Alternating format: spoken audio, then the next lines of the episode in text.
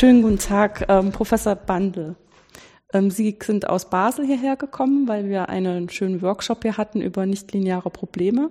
Und Sie haben ähm, viele Jahre gearbeitet und tun es noch heute über elliptische und parabolische Probleme. Und deswegen habe ich gedacht, ich lade Sie ein, damit wir uns mal darüber unterhalten, äh, was eigentlich so spannend ist mathematisch an parabolischen und elliptischen Problemen aus Ihrer Sicht. Ähm, vielleicht, wenn wir gleich ins Thema reinspringen wollen, was sind denn typische Probleme, die beschrieben werden können durch eine parabolische Differentialgleichung? Ja, es werden vor allem äh, Reaktionen, Diffusionsprozesse beschrieben, wie sie in der Biologie auftreten, zum Beispiel bei der äh, Verbreitung von oder Vermehrung von Bevölkerungen, von und äh, oder in der äh, Chemie wenn es darum geht, äh, die, die Konzentration von Stoffen zu messen in einem chemischen Prozess oder die Wärmeleitungsgleichung, die Verteilung der Temperatur. Ja, also heißt eigentlich ist immer so, sind zwei Aspekte darin, dass es um eine zeitliche Entwicklung geht von einem Prozess, den man im Raum auch beobachten kann. Genau, genau. Also der, die, der, die Zeit ist ein wichtiger Parameter und der Raum. Und der Raum wird äh, also der Operator, der die räumliche, das räumliche Verhalten bestimmt, ist eben der Diffusionsoperator oder der, der elliptische Operator. Ja. Ich meine, für uns ähm, ist das dann aufgeschrieben als eine partielle Differentialgleichung, wo halt ganz bestimmte partielle Ableitungen drin vorkommen. Ähm, die, das ist ja, ich meine, okay, das ist der erste Schritt, dass man äh, einen Prozess versucht zu destillieren in eine bestimmte Differentialgleichung, die man dann weiter untersuchen kann. Und die Frage ist natürlich, was hat man denn für, für mathematische Methoden, um zu untersuchen, ähm, oder vielleicht die erste Frage, was hat man denn überhaupt für Fragen an diese partiellen Differentialgleichungen und mit welchen Methoden beantwortet man diese Fragen? Ja, man möchte gerne wissen, wie sehen die Lösungen aus, wenn man gewisse Daten vorschreibt, zum Beispiel die Anfangsbedingungen eines Prozesses oder die Randbedingungen. Wenn man die Temperatur in einem Container betrachtet, hat man der hat man Randbedingungen, zum Beispiel wenn der Container auf Null abgekühlt ist. Und dann möchte man gerne wissen, gibt es, kann man die Lösung äh, vorausberechnen? Das erspart natürlich viele Experimente, wenn man das kann. Ja. Und die ersten, die, äh, der, die, die ersten Versuche in dieser Richtung, die gehen, die, die gehen ins 18. Jahrhundert zurück. Fourier war eigentlich einer der ersten, der die, äh, diese Prozesse versucht hat zu berechnen und hatte die sogenannten Fourier-Reihen, die heute noch äh, gebraucht werden, hat er entwickelt und das ist sicher ein, immer noch eines der wichtigsten äh, Werkzeuge für die linearen Prozesse. Ja. Also dann sollte man vielleicht auch ein bisschen sagen, was linear bedeutet. Ja, also linear bedeutet, dass äh, wenn man zwei Lösungen hat, ist auch die Summe der Lösungen, ist äh, die Superposition von Lösungen ist wieder eine Lösung oder die Differenz von Lösungen ist wieder eine Lösung. Ja. Die Multiplikation einer Lösung mit einem Parameter ist auch wieder eine Lösung. Ja, es ist natürlich eine schöne Eigenschaft, ne, wenn man dann innerhalb der vielleicht bestehenden Schaderlösung, also zu, zum Beispiel zu verschiedenen Anfangsbedingungen oder zu verschiedenen Randbedingungen, ähm, auch so eine Vektorraumstruktur ähm, schreiben kann. Ne? Ja, ja, ja, ja. ja und ja, dann hat ja. man verschiedene Möglichkeiten, ähm, mathematische Methoden anzuwenden, die man sofort verliert, wenn diese Eigenschaft also nicht mehr vergeben ist, also wenn es nicht linear ist. Ja, ja, ja, also die nicht linearen Probleme, also die, die Lö oder die Konstruktion von Lösungen von nicht linearen Problemen die, die wurde erst viel später in Angriff ja. genommen. Ich, würde sagen, vielleicht äh, Beginn des, 19, äh, des 20. Jahrhunderts, Ende 19. Jahrhundert. Also das ist ein, ja. relativ neuer ja, ich meine, es ist auch so ein bisschen so eine Frage. Natürlich muss man auch diese linearen Prozesse erstmal gut genug verstanden haben, dass man das Gefühl hat, man kann äh, sich davon wegbewegen. Ja, natürlich. Und ich meine, die Konstruktionen, die man für nichtlineare Prozesse hat, sind abgebildet äh, von den, äh, von den äh, Konstruktionen der, der linearen Probleme. Man versucht, die zu, zu verallgemeinern und, äh, und, und einfach die Kenntnisse, die man bei den linearen Problemen hat, zu übertragen äh, auf nichtlineare Probleme. Hm. Also weiß ich zum Beispiel, dass man versucht, ähm, stückchenweise so ein nichtlineares Problem wieder anzugucken, als wäre es für dieses kleine Stückchen linear. Also mit natürlich Fehlern, die man dabei macht, aber die Fehler so klein, dass man denkt, man kann das beherrschen. Ja, genau. Ich meine, das ist ja eine der großen äh, der Höhepunkt in der Mathematik, als man gemerkt hat, dass man mit infinitesimalen äh, äh, wie sagt man, Größen arbeiten kann. Also man hat äh, die Kurven linearisiert, man hat sie so stückweise lineare Kurven ersetzt und das hat, das hat ja dann diesen, ja, die, die, diese ganze Entwicklung gebracht der Infinitesimalrechnung und das versucht man natürlich auch bei den Differentialgleichungen, die, die, sie zu linearisieren und, und möglichst kleine, in kleine Teilaufgaben zu zerlegen. Ja, ich meine, die andere Richtung ist natürlich, dass auch viele ähm, Impulse für die Entwicklung, wo man jetzt sagen würde, dass das eigentlich ein rein theoretisches Gebäude der Mathematik, dadurch gegeben wurden, dass eben sowas wie Fourierreihen äh, als Konzept entwickelt wurde was aus sich heraus logisch war, aber wo man jetzt auch sagen muss, wenn ich da so eine Reihe habe mit unendlich vielen Gliedern und ich will die aufsummieren, gibt es überhaupt das Ergebnis? Also gibt es diese Summe überhaupt? Ist das endlich? Und ähm, dafür den richtigen Rahmen zu finden und zu beschreiben, wann funktioniert das, wann funktioniert das vielleicht auch nicht, ähm, hat uns ja in der Mathematik sehr weit äh, vorangetrieben. Ja, ich meine, man hat ja die, diesen Begriff, äh, diese Räume eingeführt, die Topologie, also Abstandsbegriffe, in denen man arbeitet und solche Fragen lösen kann. Also zum Beispiel die, die, die Sobolev-Räume gehört zu den wichtigen Entwicklungen, dass man diese, äh, jetzt die, die, die, eine Formulierung findet, wo man die Gleichungen auch logisch und, und, und sinnvoll formulieren kann. Ja. Ich meine, das ist auch so, und ich meine, das ist jetzt eine Idee, die ist nicht ganz so alt wie die Idee mit den Foyerreihen, dass man sagt, ähm, ich löse mich davon, äh, mir vorzustellen, dass ich diese partielle Differentialgleiche punktweise lösen will, sondern ich ähm, habe diesen sogenannten schwachen Lösungsbegriff, wo ich, wenn ich mir das physikalisch anschaue, eigentlich mehr über so Art äh, Mittelwerte spreche oder ähm, dass die Gleichung eigentlich erfüllt ist, wenn ich über ein bestimmtes Gebiet und einen bestimmten Zeitraum integriere und dann ähm, sage, wenn egal wie ich diese äh, Teile wähle, also welches Integral in der Zeit und welches Integral im Raum ich wähle, die Gleichung ist immer richtig, dann sagt mir das auch was darüber aus, dass ich eventuell mit bestimmten zusätzlichen Annahmen auch über punktweise Lösungen was sagen kann.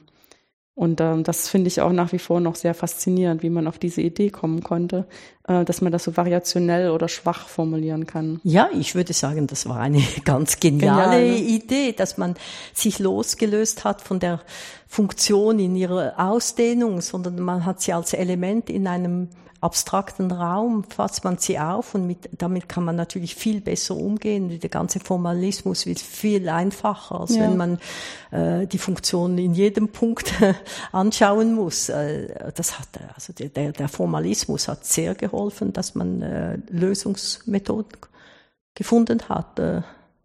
Ja, ich meine, ähm, wir beide sind in diesem in dieser Art zu denken groß geworden. Und dann sieht man auch sofort die Vorzüge und wie viel sich da dann auch vereinfacht. Ähm, aber ich denke halt in dem Moment, wo jemand diese Idee hatte, das war ja auch ein richtiges Abenteuer. Also weil ja noch nicht klar war, dass sich das wirklich alles so ähm, so schön zusammenfügen. Ja, ja, das war ein harter Kampf unter ja. den Mathematikern. Da haben sie sich noch ziemlich gestritten. Und es ging lange, bis, bis diese Idee wirklich äh, aufgenommen wurde und, und ja, und anerkannt wurde. Also, und, aber das geht schon. Das, also so die, die, die großen Figuren in dieser Entwicklung, was war das? Der Hilbert, der hat zwar, äh, äh, ich glaube nicht, dass der Hilbert-Raum auf ihn zurückgeht, aber er war sicher einer, der, der, der diese Entwicklung vorangetrieben hat und, und er war ein großer, ja, er war sehr offen und hat, aber, und dann kam natürlich der Bahn nach, es kamen die Leute auch in Russland, in Frankreich, die, die, die Klar, und für die Studenten sieht das alles jetzt natürlich ganz logisch und ja, das sind so aus. drei, vier Axiome und, und, und damit hat es sich und aber das, das war ein langer Kampf, bis es soweit war. Ja. Und ich meine, dann kann man heute immer sagen, ich schreibe mir sozusagen als Vertreterin für die sogenannten elliptischen Gleichungen, also wenn ich die Zeitabhängigkeit weglassen möchte, äh, das Laplace-Problem auf, wo alle zweiten Ableitungen in die verschiedenen Raumrichtungen nur angeschaut werden. Und ähm, betrachte das dann ähm, in dieser schwachen Form, die wir gerade angesprochen haben, also als Variationsgleichung. Und ähm, suche dann Lösungen, von denen ich weiß, die sind selber ähm, quadratisch in, im Lebesgue'schen Sinn integrierbar und die ersten Ableitungen sind auch noch quadratisch integrierbar. Und über die zweiten Ableitungen, die ja eigentlich in der Gleichung vorkommen, kann ich so erstmal gar nichts sagen. Und ähm, mit dieser, mit dieser Abschwächung eigentlich an die Eigenschaften äh, der Lösung ähm, kann ich dann auf ähm, Theorien zurückgreifen, die jetzt eigentlich als Funktionalanalysis bezeichnet werden würden, also eigentlich mehr so ein bisschen theoretisch, ähm, wo dann ähm, Sätze gibt, die sagt, unter den, den und den Eigenschaften hat so ein Problem auf alle Fälle eine eindeutige Lösung und diese eindeutige Lösung hat auch eine Schranke durch die Daten. Und äh, schon sind wir fertig. Also wir müssen im Prinzip nur ähm, diesen Satz bereitstellen in der Funktionalanalysis und wenn wir dann partielle Differentialgleichungen machen wollen, dann können wir immer darauf zurückgreifen. Ja, ich meine, das ist sehr bequem, denn diese ganze Theorie der, der, der Differenzierbarkeit, die ist sehr technisch und sehr schwer. Aber die ist jetzt, äh, die, die ist vorhanden, die wurde einmal bewiesen. Wir können wirklich äh, davon ausgehen, dass sie richtig ist und wir können also diese Sätze einfach uns bedienen äh, und das, das erleichtert natürlich äh, die Arbeit sehr. Denn wenn man je, bei jeder Rechnung nachweisen möchte, äh, sollte, dass, dass, ich weiß nicht, die zweiten oder dritten oder vierten Ableitungen existieren, äh, wird das sehr aufwendig und, und, und schwierig. Und ja, und ich meine, im Prinzip ist es dann auch so, wenn man versucht, dann doch nachzuweisen, dass die Lösung, die das hat, äh, regulärer sind, dann macht man das ja auch schon so, dass man bestimmte sogenannte Testfunktionen einführt, äh, die eben auch eine höhere Regularität haben. Und dann braucht man sich das erstmal nur anzuschauen, ob das im Integral, also in der Multiplikation, ja, ja, ja, ja. Ähm, über ein bestimmtes Gebiet und eventuell noch über einen bestimmten Zeitabschnitt ähm, eine sinnvolle Größe ist. Was immer heißt, das Integral muss irgendwie endlich sein. Weil sobald das unendlich groß wird, dann weiß man halt nicht mehr genug darüber, um irgendwas Sinnvolles daraus zu schlussfolgern. Genau, also einfach äh, das Arbeiten mit mit Integralen ist ja immer einfacher als mit Differentialen. ja, okay. Und äh, da, deshalb versucht man natürlich alles in Integralform, so, so weit wie möglich in Integralform zu formulieren und, und, und in, in diesen, äh, ja, mit diesen er Mittelwerten, die eigentlich die Integralformen liefern, zu arbeiten. Ja. Und dann kann man sich halt darauf verlassen, dass wenn man ähm, bestimmte Eigenschaften nachgewiesen hat in dieser Skala der Sobolev-Räume, die wir eben schon genannt hatten, die eigentlich äh, nur noch anschauen, ob die Funktionen zusammen mit ihren verallgemeinerten Ableitungen in, äh, in Räumen liegen, die im Lebesgue-Sinn bestimmter äh, Potenzweise integrierbar sind. Also Hilbert-Raum, das wäre der mit der mit dem Skalarproduktstruktur versehen, der ist halt immer mit den Quadraten verheiratet. Aber man kann sich das natürlich auch mit kubischen und hoch vier, hoch fünf bis L unendlich, den man dann wieder in einem geeigneten Sinne ähm, aus dieser Folge von Potenzen herleitet und im, im, Sinne so eine Art Verallgemeinerung von Maximum ist äh, und der Maximumnorm. Ähm, dann kann man ähm, darauf zurückgreifen, dass man weiß, unter den und den Umständen ähm, hat, sind diese Funktionen auch zum Beispiel stetig oder die erste Ableitung ist stetig, ja, ja, die zweite ist, Ableitung ist stetig. Das ist sehr wichtig, denn äh, die, die, die Leute aus den Anwendungen, die wollen nicht ein Element in einem Hilbertraum. Das nützt ihnen nicht sehr viel, ja. sondern sie möchten wirklich eine konkrete Funktion haben. Und, und das ist dann ein weiterer Schritt, eben äh, zu zeigen, dass wenn man äh, Existenz hat einer, eines abstrakten, einer abstrakten Lösung, dass es auch die Lösung ist, die man, die man möchte. Ja. Ich meine, was ähm, äh, aus diesem Apparat ähm, rausfällt, über den wir jetzt gesprochen haben, mit den schwachen Lösungen, wo man dann im Prinzip immer den Satz von Lex Milgram anwenden kann, ist ja im Prinzip auch ähm, das, das Kernstück in der linearen Theorie. Ist ja, dass dann auch wirklich eine eindeutige Lösung rauskommt. Und das entspricht so schön der Tatsache, dass wenn wir die Natur beobachten, wir ja auch immer nur einen Zustand sich entwickeln sehen. Und wir möchten ja auch gern, dass die Gleichung genau das auch wiedergibt, weil wir sonst nicht Vertrauen haben können, dass die Gleichung auch wirklich äh, unser Problem beschreiben kann. Aber sobald wir ähm, uns davon lösen, was mit einem linearen Ausdruck zu beschreiben, also wenn wir in die nichtlineare Welt gehen, dann müssen wir ja damit leben, dass ähm, relativ wahrscheinlich ähm, unserer Gleichung, die wir aufschreiben, mehrere Lösungen zulässt, vielleicht sogar unendlich viele. Und ähm, dann ist natürlich ein bisschen die Frage, wie stellt man dann den Zusammenhang her zwischen dem Prozess, wo man sich sozusagen ja sicherlich dreimal überlegt hat, dass ich den halt einfach nicht linear beschreiben kann, sondern eine lichtlineare äh, Beschreibung brauche. Wie passt dann dieser Prozess, bei dem ich ja doch immer nur eine Entwicklung beobachten kann, zusammen mit einer Gleichung, die vielleicht mehrere äh, Lösungen zulässt? Ja, also wenn man natürlich mehrere Lösungen hat, muss man untersucht man, ob sie, äh, gibt es vielleicht eine oder nur oder überhaupt keine, die, die stabil ist. Ja. Und äh, stabile Lösungen sind ja die Lösungen, die die, die, die, die Physiker, die Chemiker, die Biologen brauchen. Denn ähm, wenn die Lösung instabil ist, dann weiß, äh, beschreibt sie in der Regel keine äh, Naturphänomene, sondern äh, ups, ähm, sondern äh, das sind das sind irgendwelche äh, Element, äh, ja, Lösungen, die, die mathematisch äh, existieren, aber nicht in den Anwendungen. Und dann hat man natürlich verschiedene Kriterien wie die Stabilität einer Lösung, die man äh, die, sie, die, die schon zeigen, dass, dass, dass, dass eine, ein Kandidat für, für die richtige Lösung ist, die man, die man sucht.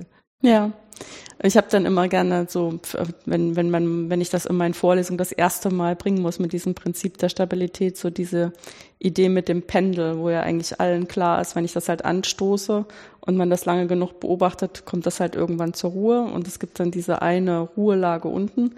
Aber man könnte natürlich das Pendel auch einfach ähm, oben äh, loslassen, direkt über dem Punkt, wenn das halt eine, eine Stange ist, an der das befestigt ist und keinen, kein Strick, dann gäbe es ähm, sozusagen mit Wahrscheinlichkeit null, würde ich die Stelle treffen, wo das stehen bleiben kann. Ja, das ist ein gutes Beispiel. Ne? Ja, ja, und ja, natürlich ja, ist ja. ganz offensichtlich, also auch jeden, der überhaupt unerfahren ist mit Mathematik oder Physik, dass das tatsächlich, wenn man das exakt darüber anbringen würde, dass das da stehen bleiben könnte. Aber auch jedem ist klar, dass ähm, mit, einer, mit der kleinsten, ähm, mit dem kleinsten Fehler muss das runterfallen. Genau, ne? genau, ne? ja. Und das ja. ist so ein Beispiel, dass das natürlich ähm, in dem Problem inhärent ist. Es ist eine absolut vernünftige Lösung, aber es ist nicht die Lösung, die in der Praxis beobachtet wird. Ja, ja, ja, ja, ja. Und das, das, das stellt man natürlich auch bei äh, anderen Problemen, vor allem eben bei äh, nichtlinearen Problemen, stellt man äh, das fest, dass es vielleicht verschiedene Lösungen gibt. Manchmal hat man Glück und es gibt nur eine Lösung und die hat in der Regel, wenn, wenn es nur eine gibt, ist, äh, ist sie auch stabil. Also mhm. das, das ist meistens so. Ein, ähm, ein Begriff, der dabei immer wieder vorkommt, ist ja auch der Begriff, dass sozusagen die Energie von der Lösung endlich bleiben muss. Ähm, wobei ich manchmal das Gefühl habe, das ist auch ein bisschen so eine ich will nicht sagen Ausrede, aber wir als Mathematiker, wir messen das ja in bestimmten Normen und dann ist immer die Frage, welche Norm ist jetzt die angemessene Norm? Und wenn man es übersetzen kann als was, was in dem System als Energie interpretiert werden kann, dann klingt das so, als ob das was mit der Physik zu tun hat, also als ob das die richtige Norm ist.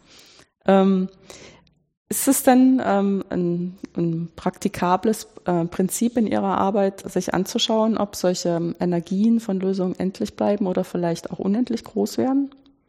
Ja, das ist ein wichtiger Bestandteil, denn äh, viele, also ein, eine Möglichkeit, die, die natürlich sehr oft verwendet wird, ist solche Probleme zu formulieren als Variationsprobleme. Man, äh, diese, die Lösungen äh, einer elliptischen Gleichung sind vielfach, also nicht immer, äh, Lösungen eines Variationsproblems. Also man hat einen Ausdruck, eine Energie und die, die möchte man minimieren. Und das Minimum ist dann erfüllt die, äh, eine Differentialgleichung. Und das war, das war eine Entdeckung von Euler. Und die ist bis jetzt, ist sie eines, wirklich eine, eines der Hauptwerkzeuge für die Diskussion von, äh, für die, äh, von Differentialgleichungen. Und dort ist natürlich wichtig, wenn man ein Variationsproblem hat, wenn man eine Energie hat, die wird ja beschrieben durch Integrale, durch Normen, dass diese Normen auch sinnvoll sind, sonst unend, man kann nicht mit unendlichen Energien arbeiten. Ja, man kann es versuchen, aber meistens fällt man auf die Nase. Ne? Genau, genau. Ja, ich meine, das ist ja auch ein bisschen, also ich bin ja selber so in der Strömungsrechnung zu Hause und dann hat man das Gefühl, wenn man ähm, für einen bestimmten Ansatz auch eine physikalische Begründung hat, dass man dann auf der richtigen Spur ist, was auszuprobieren, was einem vielleicht auch mehr über die Struktur der Lösung sagen kann. Und ähm, da ist natürlich so eine Energie ähm, auf alle Fälle äh, was, was vertrauenerweckend ist. Ja, ja, auf jeden Fall. Also ich überhaupt, ich finde, also die physikalischen äh, Erfahrungen, die können helfen bei der Suche von Lösungen, denn äh, wobei es jetzt, also bei nichtlinearen Problemen versagt die Intuition vielfach. Ja, das, das, ist schwierig. Ne? Äh, und deshalb sind sie auch so herausfordernd für die Mathematiker, weil man, man hat äh, eine Vorstellung einer Lösung und dann versucht man zu zeigen, dass es eine solche Lösung gibt und dann sieht sie ganz anders aus. Und deshalb äh, ist es schon wichtig, dass man sich wirklich an die Regeln der Mathematik hält, an die Axiome und nicht irgendwie zu viel Intuition da hineinbringt. Ja, wobei ich meine, ein bisschen ähm, muss man auch erstmal raten und dann ja ja das schauen, das schon, aber das äh, man man kann sich nicht ganz nur darauf verlassen. Ja. Also zuerst muss man raten, man, es ist ein schöpferischer Prozess, bis man überhaupt weiß, wo suchen. Und nachher, wenn man etwas äh, so im Kopf hat, muss man natürlich äh, daran gehen, das beweisen. Ja, ja klar, das ist dann auch, also die einerseits die Arbeit, mit der wir uns dann unsere Sporen verdienen und was wir dann veröffentlichen können, aber andererseits auch das, was dann die Zweifel ausräumt, ähm, ob es diese ähm, Objekte auch wirklich geben kann oder eben auch nicht. Manchmal weiß man ja nach, dass irgendwas auch gar nicht geht. Ja, das kommt ja. sehr viel vor, ich würde sagen. Ja. Äh, eine, eine, ein wichtiger Aspekt in, in allen Prozessen, die wir durch parabolische oder elliptische Differentialgleichung beschreiben, ist ja auch die Regularität des Randes. Also ist jetzt egal, ob wir innerhalb von beschränkten Gebieten uns das angucken oder außerhalb von beschränkten Gebieten. Wenn ich gerade äh, Ganzraumprobleme anschauen, haben wir immer mit irgendwelchen Rändern zu tun. Und ähm, dann ist natürlich so eine Intuition, dass wenn der Rand irgendwie ähm, zum Beispiel Ecken hat, vielleicht auch einspringende Ecken, äh, dass dann wahrscheinlich die Prozesse, die wir beobachten, auch an diesen, an diesen Ecken, an diesen äh, Dingen, wo sozusagen durch den Rand des Gebietes so eine Unruhe reingetragen wird, eventuell auch sich nicht so regulär verhalten, wie man sich das wünschen würde. Ähm, ist das auch äh, eine Fragestellung, der Sie nachgegangen sind? Also ich selber habe mich eigentlich wenig mit Randregularität beschäftigt. Mhm. Ich, ich nehme, ich stütze mich auf die Ergebnisse, die, die bereits äh, vorhanden sind. Also es gibt äh, ganze ganze Regularitätstheorie wird zum Teil auch äh, in, auf Gebieten betrachtet, die Ecken haben. Es ist, es ist schon eine eigene Welt, also äh, man muss da sehr vorsichtig sein, äh, sehr subtil, es gibt sehr subtile Abhandlungen, äh, wie, wie ein, eine Lösung sich in einer Ecke verhält und es kann natürlich gut, es kommt auch oft vor, dass eine Ecke das die ganze Lösung kaputt machen kann. Aber ich selber befasse mich eigentlich mehr mit so ja, mit etwas groben Strukturen. ja, ja, aber das, äh, es ist sehr wichtig, also wir, und dass man, da, dass man da ganz vorsichtig ist mit den Rändern. Ja, ja ich meine, weil ja im Prinzip das, ähm, wir gehen ja von einem deterministischen Prozess aus, das heißt, wir sagen, ähm, durch die Daten, die der Prozess hat, wird auch die Lösung bestimmt. Und die Daten des Prozesses sind einmal ähm, sozusagen die rechte Seite unserer Differentialgleichung, äh, dann die Randbedingungen, über die wir schon gesprochen haben, und die Anfangsbedingungen, wenn wir es zeitabhängig betrachten wollen. Aber letztendlich ist ja auch, ähm, wie der Rand beschaffen ist, ist ja auch ein Datum. Ja, ja, also die Geometrie, zum Beispiel die ja. Konvexität, äh, spielt eine große Rolle. Es gibt also Probleme, die haben überhaupt keine Lösung in konvexen Gebieten, was sehr erstaunlich ist. Und je mehr Symmetrie man hat, desto mehr Lösungen erwartet man auch. Also der, äh, die, die, die Form des Randes spielt schon eine, eine sehr große Rolle, ja, ja. Ja. Ja, nicht umsonst betrachten wir immer gerne alles in einer Kugel.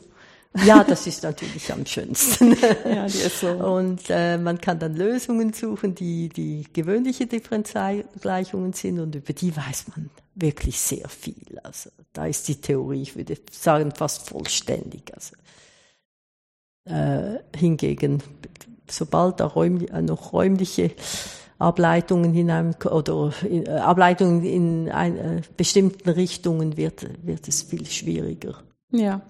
Ähm, was ist denn eigentlich so das ähm, Faszinosum dieser Art von Theorie, dass Sie so viele Jahre dabei geblieben sind und ja noch über Ihren Ruhestand hinaus nicht davon lassen können?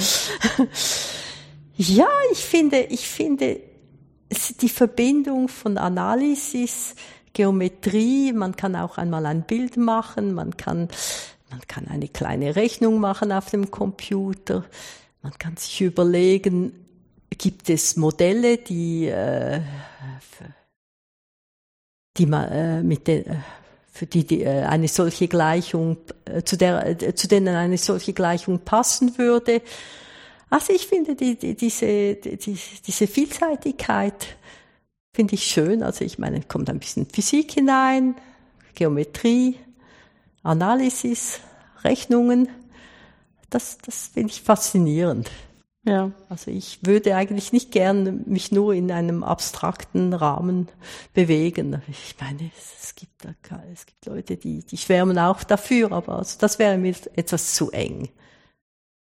Man kann dann auch noch ein bisschen leichter auch mit Leuten darüber reden, was man tut, äh, die selber nicht ähm, in der Mathematik zu Hause sind wenn man über die Anwendungen reden kann. Ja, wenn man die Gelegenheit hat, aber es gibt so wenige Leute, die sich dafür interessieren. Das muss ich leider sagen. Ja, ja das ist immer so der Moment, wenn man gefragt wird, was man für einen Beruf hat und man sagt, man ist äh, Mathematiker, dann ähm, gibt es ganz häufig dieses betretene Schweigen und dann schnell den Themawechsel. Ja, genau. Und das finde ich schade. Die Mathematik gehört zu, gehört zu unserer Kultur. Ja. Hatten Sie denn diese Faszination für Mathematik ähm, schon immer? Also sprich, was hat Sie eigentlich dazu bewegt, ähm, das für sich als den Weg äh, ins Berufsleben zu wählen? Also irgendwann sich wahrscheinlich für ein Studium der Mathematik auch zu entscheiden. Ja, also zu, zu meiner Zeit hat man sehr viele Dreiecksaufgaben gelöst. Man, man muss ja ein, gab einen Winkel vor, vielleicht eine Seite, eine Höhe und musste dieses Dreieck konstruieren. Das habe ich also mit Leidenschaft, leidenschaftlich gern gemacht. Und ja, so, die, das, das, die Mathematik hat mir gefallen. Ich hatte das Gefühl, das ist auch ein Gebiet, wo ich am meisten beitragen kann, auch ein bisschen schöpferisch sein kann. Andere Sachen interessieren mich auch, aber da die Mathematik hatte ich das Gefühl, ich könnte am meisten selber beitragen. Ja. Und ähm, hat sich das im Studium dann bewahrheitet, dass Sie dort das gelernt haben, was Sie erwartet haben, was Sie lernen werden? Ja, eigentlich schon. Ja, ja, ja, ja, doch, doch. ja, nee. Ich frage das nur so, weil ähm, ich von meinen Studenten immer höre, dass sie gerade im ersten Studienjahr erstmal ähm, sehr überrascht sind. Also manche auch sehr schockiert. Es kommt immer so eine Spannbreite von. Äh, jedenfalls haben sie in der Regel nicht erwartet, mit welchen Themen sie hier an der Universität konfrontiert werden. Und zwar einfach aus diesem Gefühl, die haben dann ähm, zwölf oder dreizehn Jahre in der Schule ein Fach gehabt, das hieß Mathematik. Dann kommen sie an die Universität, das Studium heißt auch Mathematik. Aber irgendwie ist nicht so wie in der Schule. Und dann äh, kommt erstmal der Moment, wo sie umschalten müssen. Ja, natürlich. Also dieser Moment ja, kommt ja. immer. Aber eigentlich so lange hat er nicht gedauert. äh, Nein, ich, und wir hatten ja auch, wir hatten auch gute und schlechte Vorlesungen, aber irgendwie hat man sich da durchgebissen. Die schönste Zeit war natürlich schon die Zeit, wo man dann selbstständig arbeiten konnte an einer Dissertation, an einer Diplomarbeit. Das fand ich schon die schönste Zeit. Äh, das Lernen an für sich, das gehört einfach dazu. Aber wenn man das dann überwunden hat, kommt, kommt wirklich die tolle Zeit. Ja. Und ähm, der Moment, wo man dann selber dasteht und das ähm, weitergeben muss, das Wissen, ähm, ist das auch ein Aspekt, der Ihnen Freude gemacht hat? Ja, vor allem, wenn ich gute Studenten hatte, was nicht immer der Fall sein war, aber wenn ich natürlich so leere Blicke von mir sah, hat hatte ich auch mir das doch etwas die Freude genommen, aber mit guten Studenten und oder vielleicht vor allem interessierten Studenten äh, ja. äh, finde ich das, das unter das weiter das Vermitteln auch schön. Ja, äh, hätten Sie denn irgendeinen Ratschlag, wenn man jetzt ähm, vor der Entscheidung steht, ob man ähm, sich für Mathematik als Studium entscheiden möchte? Ähm, mit welchen ja was man sich vielleicht selber für, erstmal für Fragen beantworten sollte? Also was sind so Dinge, wo Sie denken, die sind wichtig, wenn man erfolgreich im Mathematikstudium aufnehmen möchte? Viel Ausdauer hm. und, und, und am dranbleiben und nicht aufgeben. Ich glaube, das ist schon wichtig. Es ist, es ist ja keine spektakuläre Wissenschaft. Es ist, ja, es ist wie wenn man auf die Berge steigt. Also es ist schwierig, es ist mühsam, aber wenn man oben ist, ist, ist, ist das eine Belohnung. Äh, ist es eine Belohnung. Und ja. ich glaube, auf, auf, daran muss man denken. Man muss einfach dranbleiben und auch etwas die, die, in Kauf nehmen, dass man stundenlang vor einem leeren Blatt Papier ist und keine Ideen hat. Aber es lohnt sich daran zu bleiben. Ja, Gut, das ist eigentlich ein schöner Schlussspruch. Es lohnt sich dran zu bleiben. ja. Dann bedanke ich mich ganz herzlich, dass Sie sich die Zeit genommen haben, ähm, sozusagen von, der, von dem kurzen Aufenthalt hier in Karlsruhe noch ein Stündchen für unser Gespräch abzuzweigen. Und ähm, würde mich freuen, wenn wir uns bei einer anderen Gelegenheit auch mal wieder treffen würden. Vielen Dank. Vielen Dank Ihnen.